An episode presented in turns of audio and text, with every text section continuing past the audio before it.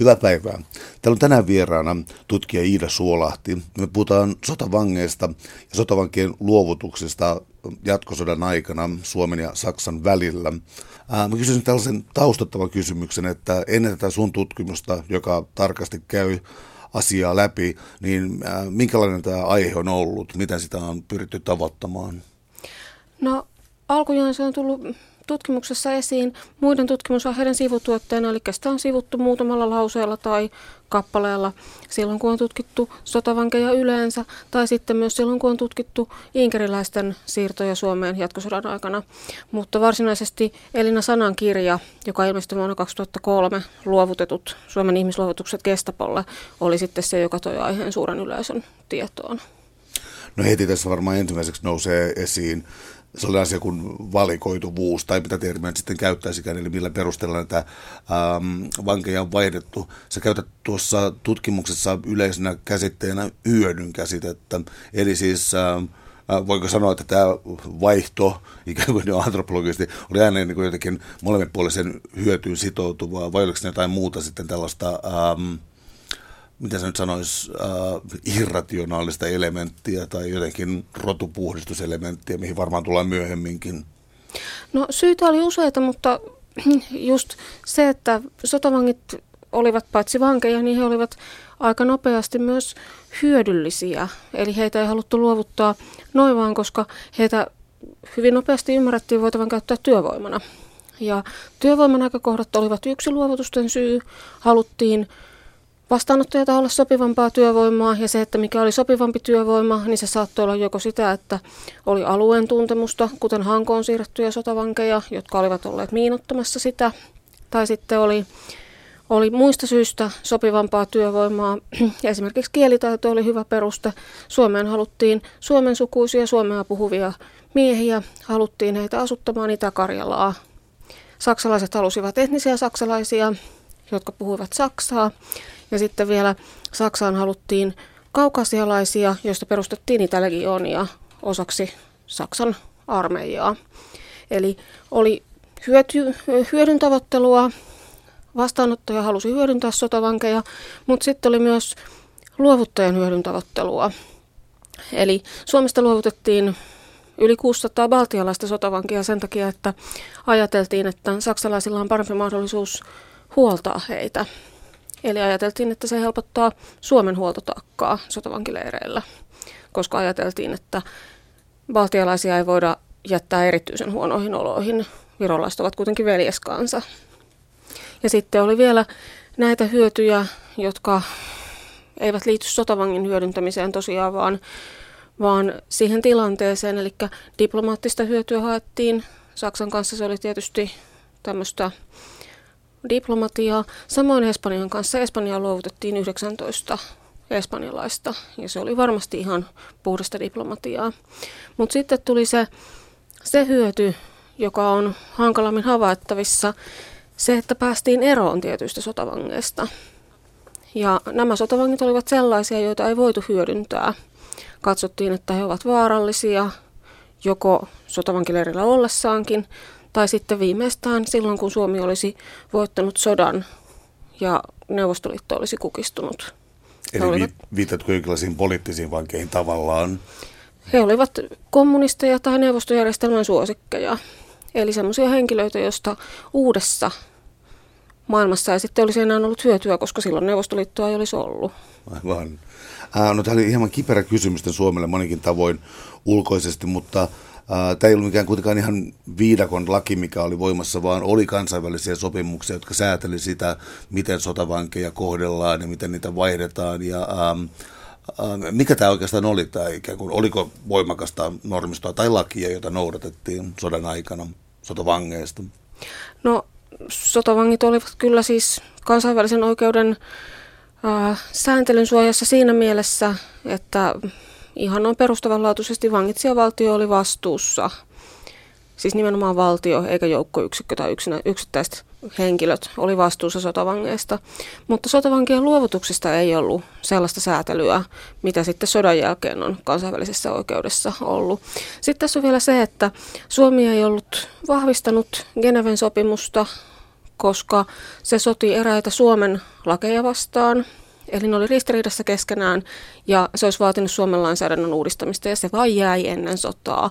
Se liittyy lähinnä, lähinnä näihin sotavankien ja toisaalta myös ö, oman maan armeijan palveluksessa olevia rangaistussäädöksiin. Eli ne oli Suomessa tiukemmat kuin kansainvälisen oikeuden nojalla oli.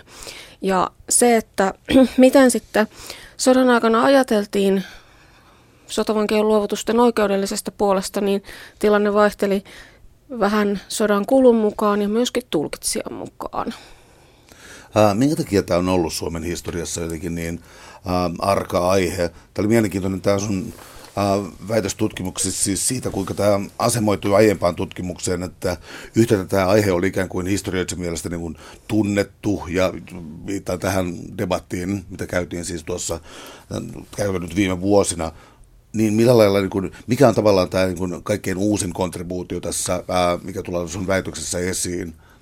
Tarkoitan siis sitä, että ää, kuinka kuuma peruna tai kuinka tabu aihe tämä suomalaisessa historiankirjoituksessa ja julkisuudessa on ollut? No sanotaan nyt viimeisten 15 vuoden aikana tai reilun kymmenen vuoden aikana lähinnä väitteet siitä, että suomalaiset luovuttivat juutalaisia sotovankeja saksalaisille tieten tahtoen, niin se on se, joka on noussut otsikoihin Suomessa ja myös ulkomailla. Ja Oula Silvennoisen väitöskirjassa Salaiset aseveljet sitten tosiaan todettiin, että suomalaiset luovuttivat Saksan turvallisuuspalvelulle Lapissa sotavankeja. Heistä 48 oli juutalaisia ja loput hetkinen, mitä 520 nyt sitten sen jälkeen jää, eivät olleet juutalaisia. Mutta tämä ehkä on, tämä, tämä liittyy ehkä siihen suomalaisten käsitykseen Suomen ja Saksan liittolaisuudesta ja siitä sodankäynnin puhtoisuudesta. Mauno Jokipii, ehkä jatkosodan tutkijoista tunnustetuimpia, kirjoitti vuonna 1987, että Suomen ja Saksan aseveljeys oli niin puhtoista kuin olla ja voi. Ja tämä nyt saa ehkä sitten hieman, hieman vanhentuneen leiman tämä käsitys just sekä Oula Silvennoisen että Elina Sanan tutkimuksista ja sitten viimeisenä tästä minun tutkimuksestani, jossa keskityn aika paljon näiden poliittisesti epäilyttävien sotavankien luovutusten taustoihin, eli keitä he olivat ja minkä takia suomalaiset kokivat, että he ovat ideologisia vihollisia, vaarallisia Suomelle. Miten sitten tämä juutalaisvähemmistö tässä, koska äh, mä en muista tarkkaa lukua, mikä aiemmassa tutkimuksessa on esitetty, mutta että kyse on ollut sitten äh, juutalaisista, jotka on luovutettu nimenomaan juutalaisuutensa takia äh, Saksaan ja tiedetty, että kohtalo ei tule olemaan hyvää. Uh, onko tämä jokin erillinen tapaus vai pitäisikö se katsoa osana laajempaa koke- ko- kokonaisuutta? Eli jos nyt puhutaan uh, siviilijuutalaisten luovutuksista, siis juutalaisten pakolaisten luovutuksista, niin siitä Oula Silvennoisen tutkimuksessa vuonna 2008 saatiin varmaan aika kattava kuva. Silloin todettiin, että kyseessä oli, oli varmasti myös tämmöinen rotupoliittinen syy, mutta taustalla oli ennen kaikkea yleinen valtiollisen poliisin piirissä ollut ulkomaalaisvastaisuus. Siis ajateltiin, että nämä ovat syöttiläitä, jotka jos tänne jäävät, niin, niin syövät valtiorahoja, tekevät rikoksia. Kertakaikkisesti heistä täytyy päästä eroon, koska he ovat ei-toivottuja. Ja heitähän sitten loppujen lopuksi ei montaa ollut, jotka olisi luovutettu no ensisijaisesti nyt sen juutalaisuutensa vuoksi tai sen takia, että, että he olivat ulkomaalaisia, pakolaisia ja juutalaisia. Että he olivat vain ne seitsemän. Täällä on tänään siis vieraana tutkija Iida Suolahti. Me puhutaan jatkosodan aikaisesta sotavangeista ja sotavankien vaihdosta ja luovutuksesta Natsi-Saksan kanssa. Tässä on tämä kysymys, josta myös varmaan varma voisi tehdä muutaman ohjelman, mutta tämä aseveljeys Saksan kanssa. Ähm, onko sellaiset ihan turhia argumentteja, jos menee tavallaan omaan nuoruuteen ja kouluaikaan, tällainen erillissota ja, ja, ja siis, äh, siis tämä niin yhteistyö Saksan kanssa tai muu välttämättömyys, pienempi paha tai jotain. Onko sellaisella kysymyksellä oikeastaan mitään merkitystä nyt uudelle historian tutkimukselle? On varmasti, ja, ja tosiaan niin ne käsitykset on vaihdellut ajan myötä. Eli silloin jatkosodan alussa, ennen kuin Suomi liittyi sotaan, niin sitä Suomen erillissotaa korostettiin muun muassa sen takia, että haluttiin pitää hyviä diplomaattisuhteita yllä muun muassa Englantiin. Ja sitten taas sodan loppupuolella, kun oltiin irtautumassa sodassa, sodasta katsottiin, että, että nyt jos tästä pääsisi nätisti irti, niin nyt on syytä korostaa, että, että emme olleet liian läheisissä väleissä saksalaisten kanssa.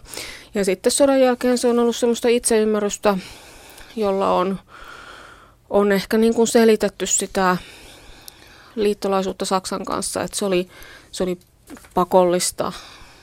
Tavallaan se sitä tietysti oli, että, että Suomen edellytyksenä jatkosodassa pärjäämiselle varmasti oli tämä suhde Saksan kanssa. Suomen itäraja oli aika pitkä. Se, että saksalaiset otti rintamavastuun Lapissa, helpotti aika paljon, koska Suomessa oli myös aika vähän väestöä. Eli se, että kolmesta ja puolesta miljoonasta suomalaisesta saatiin sitä itärajaa puolustamaan ja vähän sen ylikin hyökkäämään miehiä, niin, niin tota, saksalaiset helpotti sitä asiaa aika lailla. Myöskin sit se, että kun oli yhteinen vihollinen, sitä sotaa käytiin Neuvostoliittoa vastaan. Oli aika paljon yhteiset tavoitteetkin. Oli se bolsevismin tai kommunismin kukistaminen. Niin kyllähän se nyt oli aika selvää, että, että jonkinlainen liittolaisuussuhde oli kyseessä. Aseveljeys on hieno termi siinä mielessä, että se ei määritä sitä kauhean paljon. Ja tästä erillissota puolesta, niin siitä on tehty aika monta tutkimusta. Nykyisin kai suuri osa historian tutkijoista katsoo, että, että se on vanhentunut käsite miten sitten lähtee, että sulla tulee uudenlaista lähdeaineistoa tässä esiin systemaattisemmin kuin mitä ymmärtääkseni aikaisemmin on ollut, vaikka lähteitä on pyritty myös hävittämään. Ää, mitä on pyritty, pyritty hävittämään, milloin ja mitä sä oot nyt löytänyt? Eli Lähteitä on toki pyritty hävittämään. Se, mitä minä olen käyttänyt kotimaisista lähteistä, niin se on enimmäkseen ollut käytettävissä jo aika pian sodan jälkeen, eli puolustushallinnon kokoelmat ensin sotaharkistossa ja sitten nykyisin kansallisarkistossa koska sotaarkisto on osana kansallisarkistoa. Mutta tilannetta on muuttanut monet asiat. Sitä on muuttanut muun muassa se, että aineistoa on järjestetty ja luetteloitu. Nykyaikainen tietotekniikka mahdollistaa sen, että huonostikin luetteloidusta aineistosta on helpompi löytää sitä, mitä tarvitaan. Ja se on tullut ihan viimeisen kymmenen vuoden aikana. Sitten ulkomailla on tehty tutkimusta, joka on mahdollistanut Suomea koskevien asiakirjojen tutkimisen ihan siis eri tasolla kuin aiemmin, koska se on ollut sitä neula- ja heinäsuopa hommaa, että nyt kun on lähdejulkaisuja, niin niistä sitten pystyy hakemiston avulla löytämään Suomeen koskevat kohdat ja aiemmin se olisi ollut, siis, se olisi ollut toivottoman työn takana. Eli tätä kautta on tullut paremmat mahdollisuudet tutkia. Se, että mitä on hävitetty, niin ei viime aikoina varmaan mitään. että heti sodan sodan vielä kestäessä itse asiassa. Kesällä 1944 hävitettiin keskeisiä aineistoja, eli päämajan valvontaosaston, siis ikään kuin sotilaspuolen turvallisuusviranomaisen aineistoa. Sitä poltettiin systemaattisesti. Lähes kaikki poltettiin, ihan muutama tilikirja jätettiin. Mahdollisesti jotain kuljetettiin Ruotsiin Stella Polaris-operaation myötä, mutta siitä ei ole varmuutta.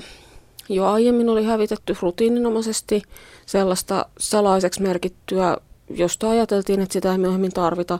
Sotavankien kohteluun liittyviä vanhoja käskyjä esimerkiksi tämän tyyppistä. Se on ollut semmoista normaalia tietoturvahommaa. Hävitetään salaista aineistoa, jota ei enää tarvita. Mutta on hyvin vaikea hävittää kaikkea. Se vaatii tosiaan sen, että hävitetään kokonainen arkisto, poltetaan jossain pellolla päiväkausia paperia. Ja just sen takia tätä päämajan valvontaosaston aineistoa löytyy edelleen muiden viranomaisten arkistoista. Eli sitä on lähetetty joko tiedoksi tai sitten ihan jonkun asian hoitamista varten. Ja valtiollisen poliisin arkistosta löytyy sitä jonkun verran ja sitten muiden sotilasviranomaisten arkistoista.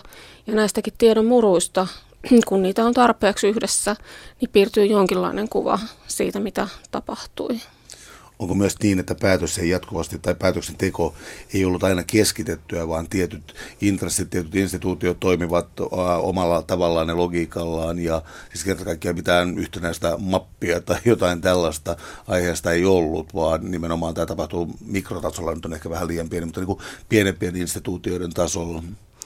Kyllä hyvinkin, eli sotavankien luovutukset eivät olleet mikään yksi ilmiö, jota yksi viranomainen olisi hoitanut, vaan suomalaiset viranomaiset hoitivat kukin saksalaisen yhteistyötahonsa kanssa oman laisia luovutuksia.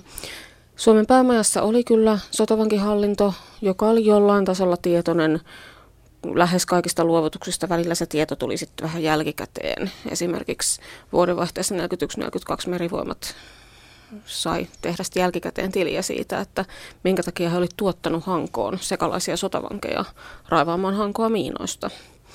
Eli, eli tosiaan niin ei ollut sellaista yhtä tahoa, jolla olisi ollut kaikki narut käsissään, joka olisi koko ajan tiennyt, että mitä tapahtuu, vaan tämä oli tämmöistä itsenäistä toimintaa. Oli löydetty se hyvä yhteistyökumppani. Välillä yritettiin sitten tämmöistä keskitettyä tietä, eli käskyn sotavankien vaihdosta, siis nimenomaan vaihdosta, jossa oli tavoitteena saada näitä Suomen sukuisia sotavankeja Suomeen, niin sen on allekirjoittanut kylläkin ylipäällikkö Mannerheim. Mutta sen käskyn nojalla ei itse asiassa päästy juuri mitään tekemään, sillä Saksan sotavankihallinto katsoi, että, että tämä on nyt hankalaa ja, ja Virossa ei ole talvimajoitusmahdollisuuksia ja antaa olla. Ja sitten sen jälkeen nämä alemman tason viranomaiset ryhtyi sitten ottamaan yhteyttä omiin kontakteihinsa ja sitten asiat alkoi sujua. Löydettiin se, se taho, joka otti huolehtiakseen kuljetuksesta, sotavankien majoituksesta, suostui siirtämään heidät eteenpäin. Eli se oli tosi käytännön yhteistyötä, eikä siitä välttämättä ollut olemassa mitään sopimuksia, useimmiten ei ollut.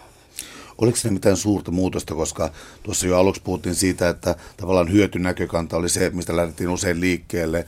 Ja sitten että oli myös sellainen vaihtoehto, että sotavangit käy taakaksi ja niitä pyritään päästämään pois. Oliko sellaista niin ajallista jatkumaa sodan aikana, että se taakka kasvoi ja kasvoi ja tästä pyrittiin pois?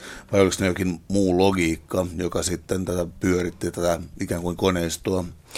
Logiikka meni ehkä pikemmin toisinpäin, eli sodan alussa, kun sotavankeja yhtäkkiä oli paljon enemmän kuin luultiin, ja kun sota jatkuu aina vaan, tuli talvi, sotavangeilla oli kesäpuvut ja majoituksia, majoitusvaihtoehdot oli aika vähissä. Sotavangit asu teltoissa, vaneriteltoissa, maakuopissa, ennen kuin saatiin sitten vähitellen rakennettua parempia majoitusoloja, niin silloin ei myöskään hyödynnetty sotavankeja siinä määrin, koska ajateltiin, että kyllä se sota nyt vielä aika pian loppuu. Aivan turha siirtää heitä mihinkään kauemmaksi. Ja silloin, silloin haluttiin päästä eroon just näistä baltialaisista, joista ajateltiin, että saksalaisilla on paremmat mahdollisuudet huoltaa heitä. Virossa on hyvä ravintotilanne. Siellä on ollut hyvä sato. Ja samalla lailla etnisiä saksalaisia luovutettiin Lappiin saksalaisille, koska Saksalaisilla oli työvoimapula. Siinä vaiheessa, kun alettiin valmistautua talvisotaan, eli saksalaiset tiesivät, että nyt, nyt tänne jäädään talven yli, tuli yhtäkkiä kova kiire ostaa puuta, hakata sitä, siis saada halkoja, lumiaitoja tehtiin, jäämeren tietä parannettiin. Petsamossa ja Liinahamarissa oli, oli iso satama, jossa tarvittiin lastaus- ja purkaustyövoimaa, jotta saatiin talvivarustet, talvivarusteita saksalaisille. Eli silloin ajateltiin, että antaa mennä noin sotavangit saksalaisille mieluummin näin, kuin että oma siviiliväestö siirtyy saksalaisten töihin ja aiheuttaa sitten työvoimapulaa, jota nyt muutenkin oli, kun aika iso osa miehistä oli rintamalla. Eli tämä oli se sodan alun tilanne ja sitten syksystä 1942, jolloin suomalaiset alkoi käyttää sotavankeja yhä enemmistä määrin omissa töissään. Metsätöissä aika paljon, mutta myöskin sitten, sitten ihan maatiloilla. Niin siinä vaiheessa sitten alettiin miettiä, että hei, että, että näistä olisi nyt kiva saada jotain vastineeksi näistä sotavangeista, että ei voida luovuttaa, koska meillä on sadonkorjuu kesken. Ja sitten taas suomalaiset ajattelivat sitä sitä niin kuin sotavankien luovuttamista kylläkin näin erillisenä operaationa eri syistä, mutta sitten kun tuli kyse lukumäärästä, niin suomalaiset ajatteli, että hei, että me ollaan luovutettu yhteensä näin paljon, ja saksalaiset on, on antanut vastineeksi vaan näin paljon. Et nyt täytyy olla tarkkana, että saadaan tarpeeksi vastinetta. Eli sodan loppua kohden se itse asiassa väheni sitten se luovutettujen lukumäärä, että sitten niitä yksittäisiä luovutuksia oli kyllä vielä kesään 44 asti. Silloin oli niitä viimeisiä sotavankeja, jotka syystä tai toisesta halus siirtyä toiselle puolelle. jos syy oli hyvä, niin siihen saatettiin suostua. Neuvostosotavangit, jaoteltiinko heidät jo välittömästi ikään kuin poliittisiin vankeihin ja äh, kansallisuuden ja tavallaan etnisiteetin tai tällaisen kautta, vai oliko se ikään kuin pakon sanelma joukko, joka oli vain tullut tässä sotiessa syntynyt? Sitä se toki oli, eli Neuvostosotovangeissa oli edustettuna tosiaan koko Neuvostoliiton väestön kirjo, siis sekä, sekä niin kuin etnisen alkuperän puolesta että sitten sosiaalisen aseman puolesta. Siellä on ammatteja paimenesta ruhtinaaseen ja urheiluvalmentajasta insinööriin. Eli siinä todella näkyy, että sotavankeja oli, oli kaikkialta pitkin laajaa Neuvostoliittoa. Kansallisuuksia oli ainakin 60. Suomalaiset pyrkivät kiitettävään tieteelliseen tarkkuuteen. Siellä siis selvästi huomaa, että, että siellä nyt on löydetty tämä, tämä kansallisuusjaottelun tieteellinen ilo ja 80 kansallisuuskategoriaa löytyy lomakkeesta, mutta mä en ole kyllä ihan niihin kaikkiin törmännyt.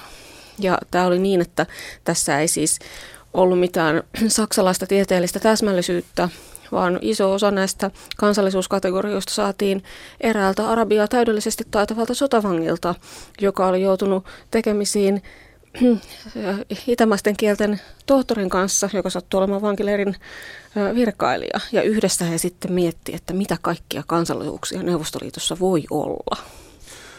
Tämä on mielestäni mielenkiintoinen kysymys, tämä kuinka jaetaan näin moneen kansallisuuteen, kansalaisuuteen ja alkuperään.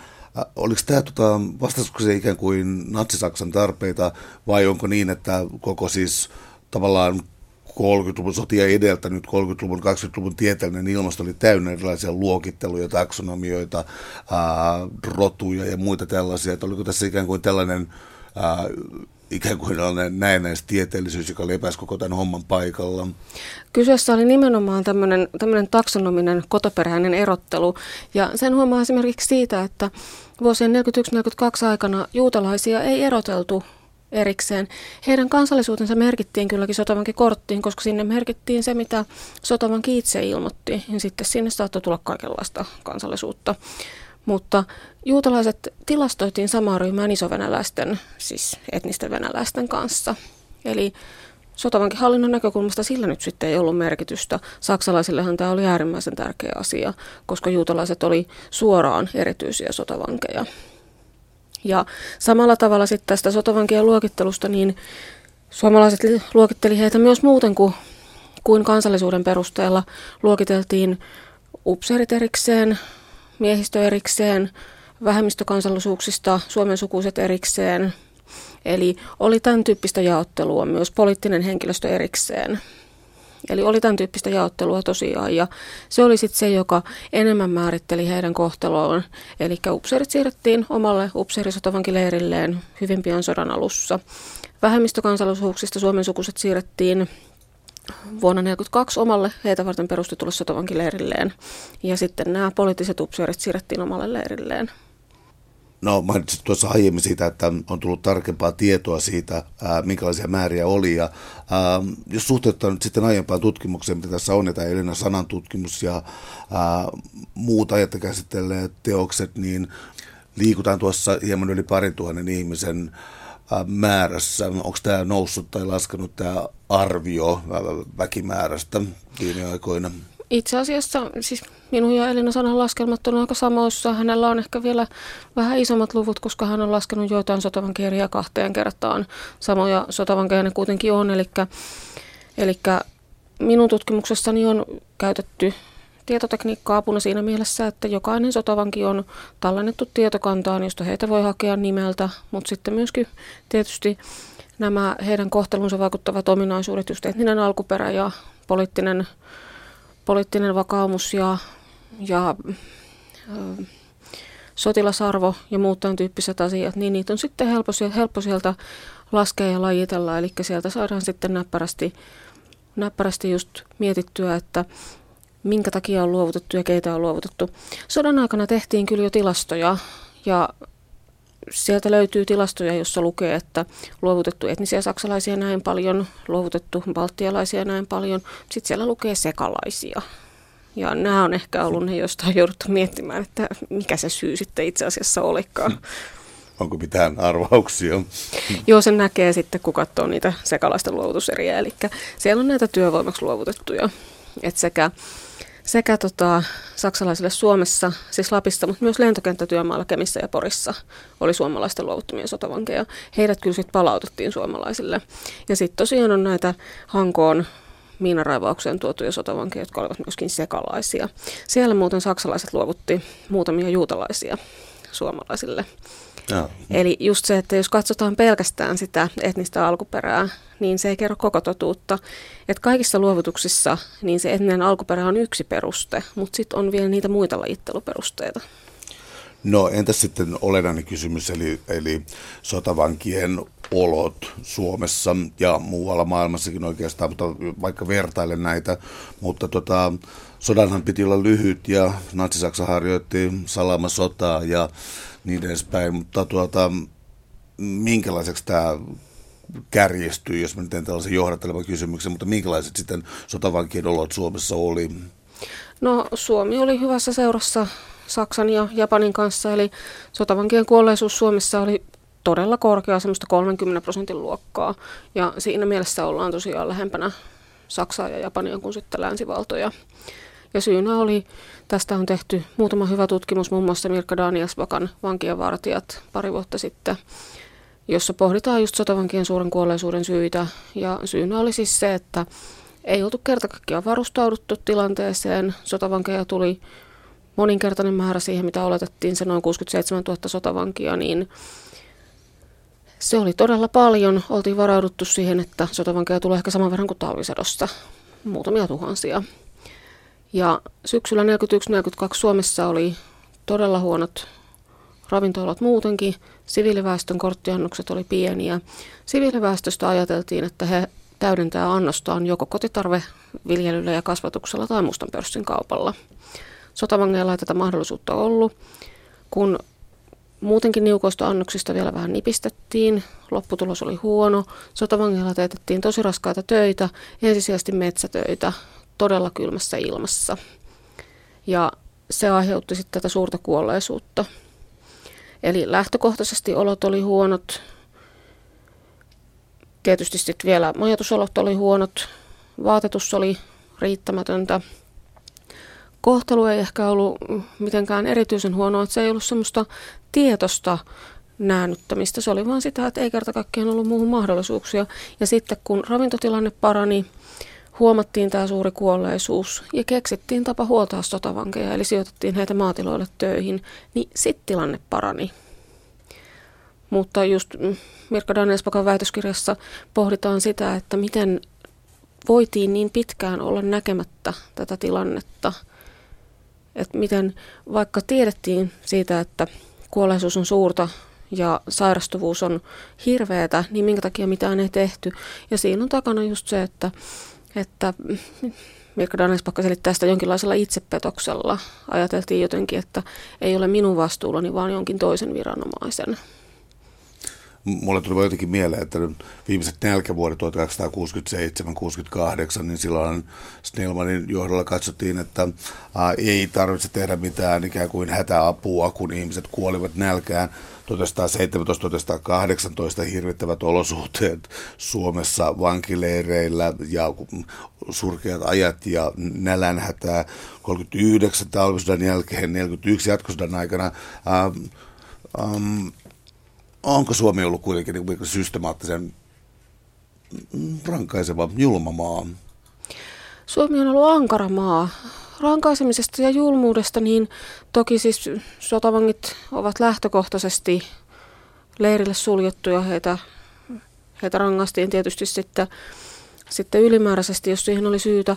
Toisaalta voidaan miettiä, että jatkosodan sotavankileirit oli aika paljon saman, samojen ihmisten ja saman organisaation niin mukaisia kuin vuosien vuoden 18 vankileirit.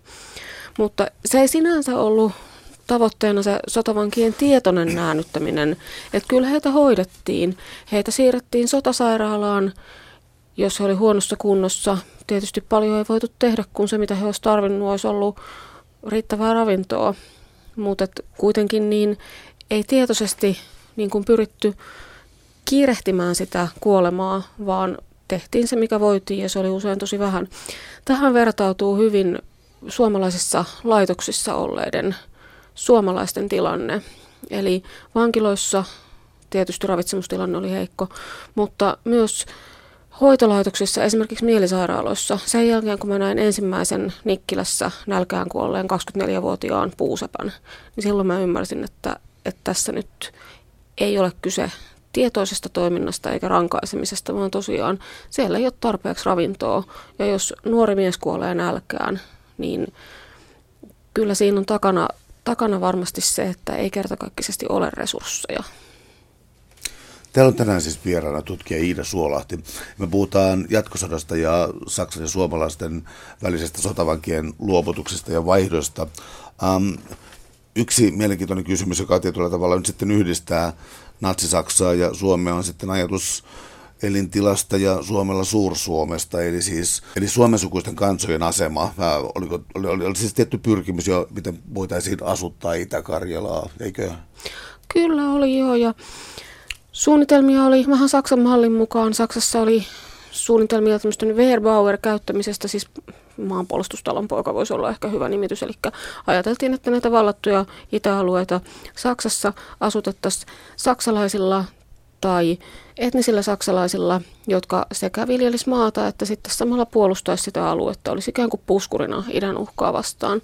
Suomessa ajateltiin samanlaista, Itä-Karjalaa asuttamaan ajateltiin alkujaan muun muassa invaliideja, siis ihan Suomen kansalaisia, mutta sitten kun saatiin kuulla syksyllä 41 tai vuodenvaihteessa 41-42, että Saksan sotavankileireillä on Suomen sukuisia sotavankeja, niin silloin heräsi ajatus siitä, että heitä voidaan siirtää Suomeen ja ensisijaisesti just Itä-Karjalaa asuttamaan.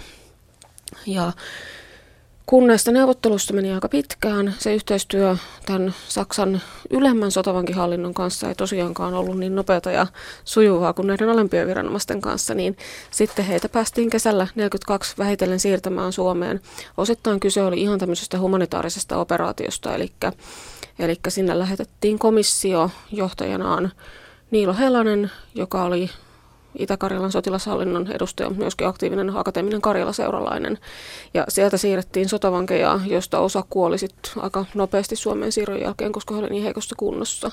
Eli ei heistä olisi hetkeen ollut Itä-Karjalaa asuttamaan, mutta katsottiin tärkeäksi pelastaa nämä Suomen sukuset Suomeen. Se oli se toinen syy. Mitä muita tekijöitä tavallaan tässä sotavankikysymyksessä oli tekijöinä? Tarkoitan siis sitä, että mitkä yksityiset intressit oli siellä.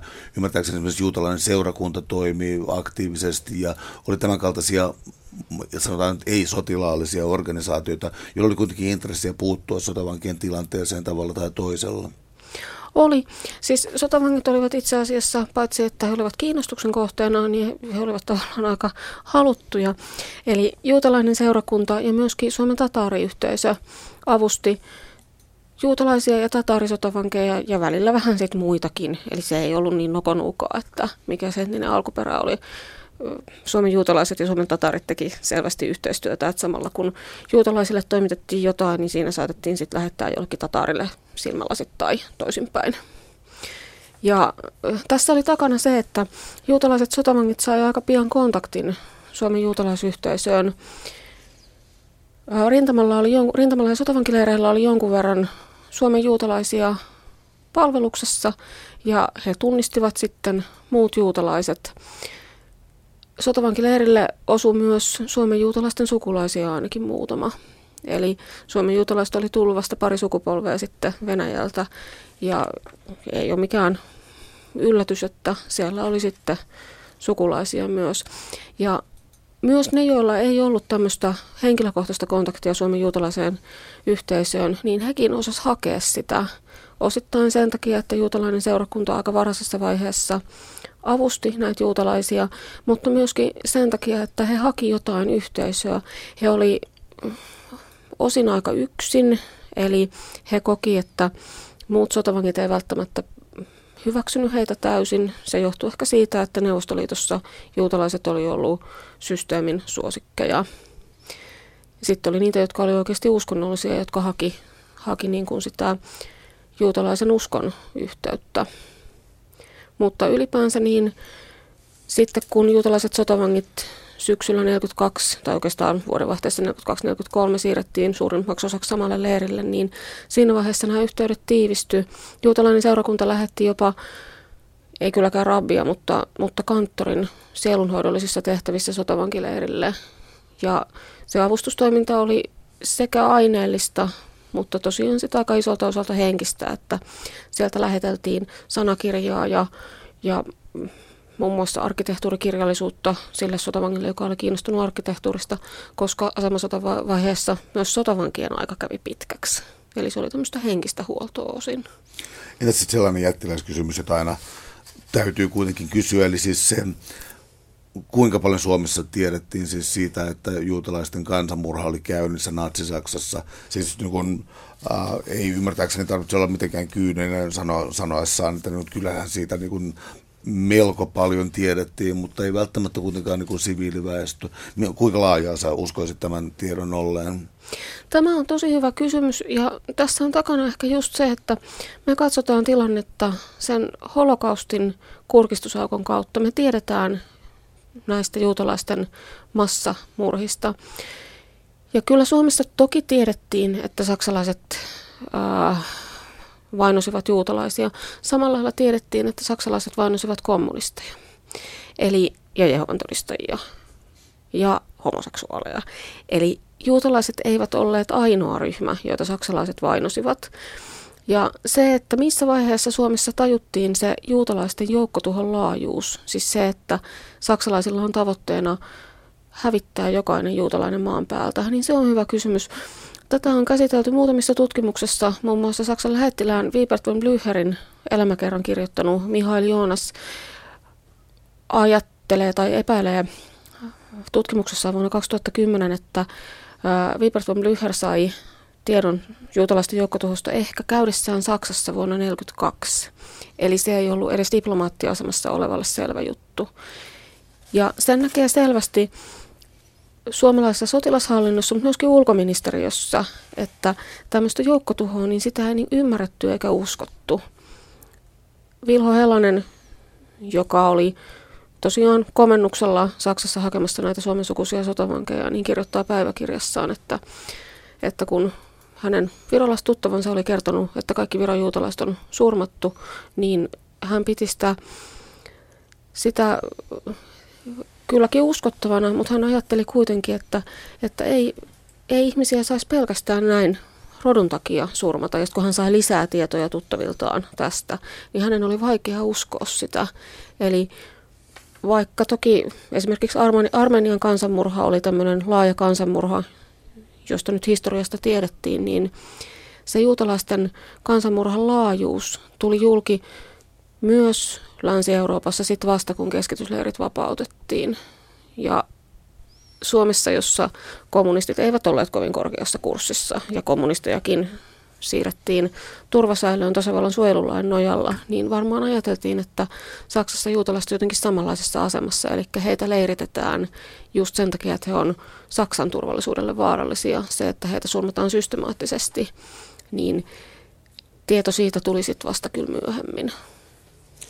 Täällä on tänään siis vieraana tutkija Iida Suolahti. Me puhutaan äh, sotavangeista ja sotavankien luoputuksesta ja vaihdoista äh, jatkosodan aikana Suomen ja Natsi-Saksan välillä.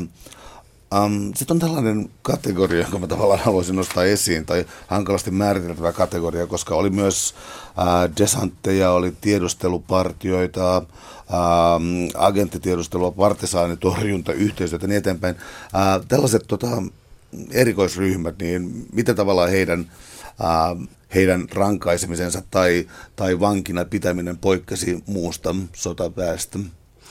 Niin, tämmöiset tiedustelu- tai vastavakoulumielessä kiinni otetut sotavangit, niin he oli toisaalta hyödyllisiä. Heitä kuulusteltiin usein pitkäänkin. Mikkelin lääninvankilassa, siis ihan lähellä päämajaa, oli erikoiskuulustelukeskus, jossa joitain tämmöisiä lentejä sotavankeja esimerkiksi jututettiin jopa kuukausia. Ja heiltä hankittiin sitten tietoa Neuvostoliiton tiedustelusta ja sitä tietoa käytettiin hyödyksi sitten oman tiedustelun tarkoituksissa. Ja kun tosiaan vihollinen oli yhteinen ja monilla näistä tiedustelu syistä vangitusta sotavangista oli tietoa myös saksalaisten rintamavastuualueelta, joko Leningradin eteläpuolelta tai sitten Suomen Lapissa. Niin saksalaiset, saksalaisille lähetettiin kuulustelupöytäkirjoja tiedoksi. Meillä on tämmöinen, tämä kertoo tämmöistä. Mutta jos saksalaisilla oli sitten kiinnostusta, niin sotavanki saatettiin luovuttaa heille. Ja silloinhan saksalaiset tietysti teki saman homman kuin suomalaiset, eli jututti perusteellisesti, kyseli, kyseli kaiken tarvitsemansa ja jostain sotavangeista todettiin, että, että he on todella äärimmäisen arvokkaita. Mutta sitten sotavangin tiedustelutiedot väistämättä loppuu jossain vaiheessa. Ja sitten, jos heidät oli luovutettu saksalaiselle, niin saksalaiset sitten hyödynsi heitä sillä tavalla, kun pystyivät hyödyntämään. Eli lentäjät oli semmoinen aika iso tiedustelusyystä luovutettu ryhmä ja heitä käytettiin sitten, jos he, heidät katsottiin riittävän luotettaviksi, niin just esimerkiksi siirtokuljetuksiin Messerschmittin tehtailta lentokentille ja muuhun tämmöiseen saatettiin ottaa jopa Saksan armeijaan Eli he oli sitten taas eri lailla hyödyllisiä.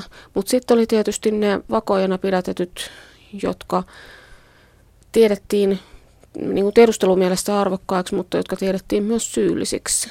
Oli esimerkiksi partisaaneja, jotka oli osallistunut iskuihin saksalaisia vastaan. Ja silloin sieltä kyllä haluttiin yhtää kaikki tieto heidän partisaaniosastostaan, jotta saatettiin paremmin jahdata näitä. Mutta sitten myös, että saksalaisten käskyjen mukaan niin partisaaneja ei tarvinnut saattaa oikeuden eteen, vaan että heidät saatettiin surmata noin vaan. Mä taidan nyt vähän vahingossa toistaa, mutta sä osin jo vastasit tuo, mutta siis tähän tulee tällainen ihmisryhmä vielä aivan erikseen, joka on siis, mä käytän tällaista termiä kuin vaihdon puitteissa ja omasta tahdostaan luovutetut sotavangit. Voisit sä tätä ryhmää vielä korostaa, mistä heissä oli kyse? Joo, eli sotavangit kuvataan usein semmoisina pelinappuloina. Sotavanki on joku numero ja tilastoissa joku määrä, mutta monet sotavangit pyrkivät vaikuttamaan myös omaan asemaansa. Ja kaikilla siihen tietysti ei ollut mitään mahdollisuutta, koska kaikilla ei ollut mitään erityistä, jolla he olisivat voineet vaikuttaa asiaan. Mutta vaihdon puitteissa, siis tilastollisesti, Suomen sotavankihallinto laski, että he kuuluu vaihdossa luovutettuihin.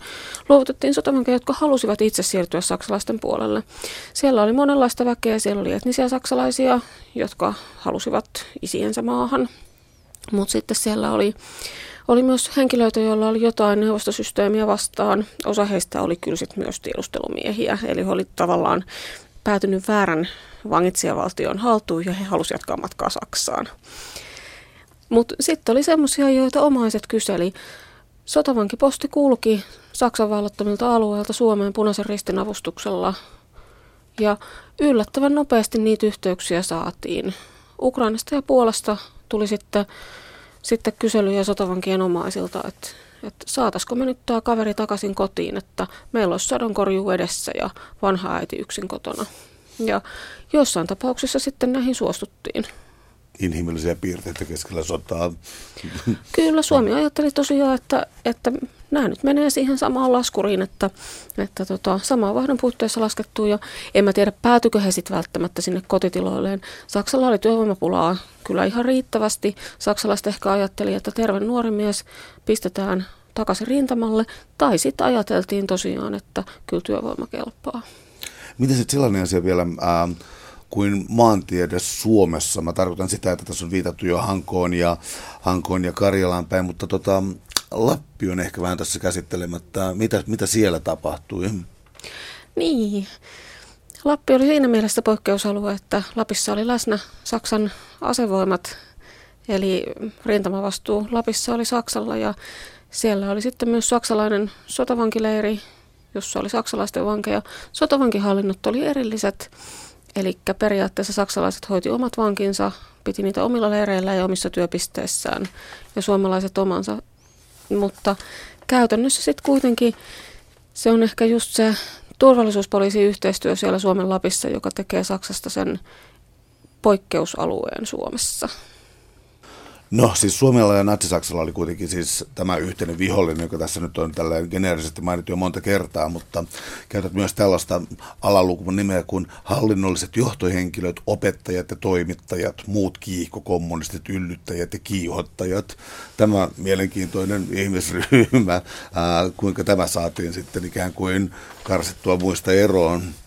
Niin, siis äh, Suomen päämään valvontaosastolla oli tosiaan määräys, jonka perusteella sotavankileiri kolmoselle, joka oli ikään kuin tutkintavankila, piti siirtää just näitä poliittisesti epäilyttäviä sotavankeja. Ja se, miten sitten erotellaan niitä poliittisesti epäilyttäviä sotavankeja, niin yhtenä kriteerinä oli ammatti, poliittinen vakaumus tai asema neuvostojärjestelmässä.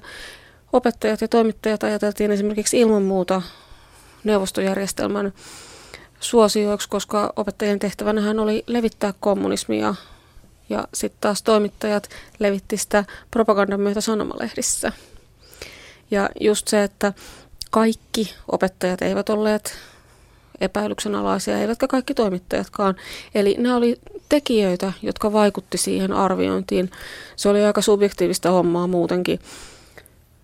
Silloin kun sotavankeja kuulusteltiin ja heistä tehtiin kuulustelupöytäkirjoja, he sai kertoa koko elämänsä sieltä syntynyt missä, minkälainen perhe, mitä tehnyt elämässään.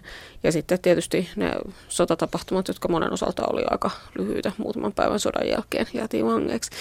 Ja siellä just niin yritettiin tämmöisin kriteerein sit selvittää, että ketkä oli näitä, näitä systeemin suosikkeja, näitä kommunisteja. Täällä on tänään siis vieraana tutkija Iida Suolahti, ja me puhutaan sotavangeista ja sotavankien vaihdosta Natsi-Saksan ja Suomen välillä jatkosodan aikana. Itse asiassa mennäänpä tällaisen aikaan kuin jatkosodan jälkeen, eli tuota, tai ainakin loppupuolelle, eli ää, nousee esiin jälleen kysymykset sitten sotavankiluovutusten vastuusta ja laista ja tällaisista kysymyksistä, jotka oli ehkä hetken aikaa ollut syrjässä. Yksi kiperä tuomio, tai anteeksi, Yksi kiperä asia varmaankin oli sotavankin luovutukset ja Suomen suhde Neuvostoliittoon. Minkälainen mm, haava tässä oli tai minkälainen, äh, miten tätä pyrittiin ikään kuin saamaan rauhaan? Niin, tässä oli katastrofin ainekset monella tavalla, eli, eli heti silloin kun, kun aselepo solmittiin, niin heti silloin Suomen sotavankihallinto ryhtyi selvittämään, että keitä on luovutettu saksalaisille ruvettiin selvittämään, selvittämään sekä lukumääriä että sitten ihan henkilötietoja. Ja kesti hetken ennen kuin Neuvostoliitto sitten rupesi niitä kysymään. Eli silloin kun Suomesta palautettiin sotavankeja Neuvostoliittoon lähinnä lokakuussa 1944, niin silloin nämä sotavangit kertoi kuulusteluissa saksalaisille luovutetuista sotavangeista. Ja siinä vaiheessa Neuvostoliitto rupesi kyselemään, että mistä on kyse. Takana oli se, että Neuvostoliittoa kiinnosti kaikki omat kansalaiset. He halusivat kaikki omat kansalaiset, riippuen nyt kansalaisesta joko tuomiolle yhteistyöstä vihollisen kanssa tai jälleen rakentamaan Neuvostoliittoa, jossa oli aivan riittävästi tekemistä. Ja tietysti kun epäiltiin, että saksalaisille luovutetut sotavangit on ollut yhteistyössä saksalaisten kanssa, niin Neuvostoliitto vaati heistä selvitystä. Ja mikä sitten oli taas suomalaisten näkökulmasta se ongelma, oli nämä Saksan turvallisuuspalvelulle ja myöskin tiedustelupalvelulle luovutetut sotavangit. Eli oli ne sotavangit, jotka oli luovutettu surmattavaksi, ja sitten oli ne sotavangit, jotka oli luovutettu tiedusteluyhteistyön piikkiin. Ja jotka mahdollisesti oli sitten lähetetty, saksalaiset oli saattanut lähettää heidät tiedustelumatkalle Neuvostoliittoon sodan kuluessa. Ja heitä haluttiin suojella. Mutta operaatio ei ollut kovin helppo tosiaan. Eli ensinnäkin piti tietää, että minkä takia sotavanki on luovutettu. Ja sitten piti vielä tietää, että, että tota, miten tätä asiaa pystyisi peittelemään. Joissain tapauksessa sitä sitten jonkin verran pystyttiin peittelemäänkin, että on ainakin yksi sotavanki, josta tiedetään varmuudella, että, että hän siirtyi Suomen tiedustelun palvelukseen. Ja sitten sodan jälkeen väitettiin neuvostoliittolaisille, että, että tota, hän on luovutettu saksalaisille. No, tulee sitten jatkossa loppuun ja samalla myös tämän toisen maailmansodan loppuun, niin kansainväliset sopimukset, jotka, jotka sitoo sodan osapuolia, niitä on edelleen olemassa ja tuota, muuttuko jotenkin käytäntö sotavankeuden suhteen yleensäkin toisen maailmansodan jälkeen? Ja oliko Natsi-Saksalla tässä keskeinen osa? No siinä mielessä säätely muuttui, että se tuli tarkemmaksi ja tiukemmaksi, eli sotavankien valvontaa yritettiin parantaa. Muun muassa sotavankien luovuttaminen kolmanteen maahan säädeltiin sitten vuonna 1948 kansainvälisissä sopimuksissa. Lähinnä sen takia, että se ei siis johtunut näistä Suomen sotavankiluovutuksista, vaan se johtui liittoutuneiden sotavankiluovutuksesta. Britit siirsivät sotavankeja dominioihin muun muassa Kanadaan, koska katsottiin, että oli liian vaarallista pitää Britteen saareilla tietyn tyyppisiä sotavankeja. Ja sitten näissä vankikuljetuksissa oli tietysti riskit, eli laivakuljetuksista oli useimmiten kyse ja niitä sitten jonkun verran torpedoitiin tai muulla lailla saatiin upotettua näitä vankikuljetuslaivoja. Eli se oli yksi syy siihen, minkä takia haluttiin tarkempaa säätelyä. Toinen syy oli sitten se, että, että tota, Saksan antautuessa niin ää, aika suuri määrä sotavankeja siirrettiin vähän niin kuin noin vaan jonkun epämääräisen vangitsijavaltion huostaan. Eli kun tota, oli noustu maihin Normandiasta, niin sen jälkeen oli sitten vähän epäselvää, että oliko ne jenkkiä vai, vai, vai brittiä vai kenen vankeja ne oikein siellä oli. Ja heidän kohtelunsa oli ehkä tästä syystä johtuen aika heikkoa. Eli tosiaan niin toinen maailmansota oli inhimillisenä tragediana ja nimenomaan sotavankien osalta sellainen, että kyllä siihen tarkempaan säätelyyn pyrittiin. Mutta tosiasiahan on se, että Saksa, sen paremmin kuin Neuvostoliittokaan, ei toisen maailmansodan aikana noudattanut näitä edes olemassa olevia säädöksiä, joten ei ne säädökset aina takaa sitä, että sotavangin asema olisi turvattu. Mun mielestä sun tutkimusta lukiessa, ää, anteeksi huono huumori, mutta joskus ää, tuli sellainen hirtehinen lukemiskohta siis siinä, kun mainitaan näitä erilaisia etnisiteettejä, vähemmistöjä ja muita, niin eihän näissä pysy enää kärryillä. Sä mainitsit 60 erilaista etnisiteettiä ainakin, niin äh, olisi tämä samalla jonkinlainen siis jonkinlaisen tällaisen taksonomisen tieteen loppuaika, koska mun mielestä tuntuu, että tuollainen 60 etnisen ryhmän ähm, luettelo, se ikään kuin, se ei ole enää järkeä nykyään. Nykyisin ei, ei, ei varmaan tämmöiseen täsmällisyyteen päästä ja silloinkin määrittelyssä oli ongelmia, mutta se kertoo just siitä, että, että tavoiteltiin se uutta maailmanjärjestystä, jossa jokainen Euroopan ja varmasti myöskin Neuvostoliiton kansallisuus olisi sijoitettu omalle sopivalle paikalleen. Sen takia just näitä etnisiä ryhmiä sitten koitettiin palauttaa kotialueelle ja sijoittaa. Nykyisinhän ehkä ymmärretään, että, että etnisiä kotialueita ei ole, että ei ole mahdollista luoda semmoisia kansallisvaltioita, mutta se oli sen ajan ihanne. Suuret kiitokset keskustelusta Iida Suolahti. Oli ilo. Kiitos mielenkiintoisesta keskustelusta.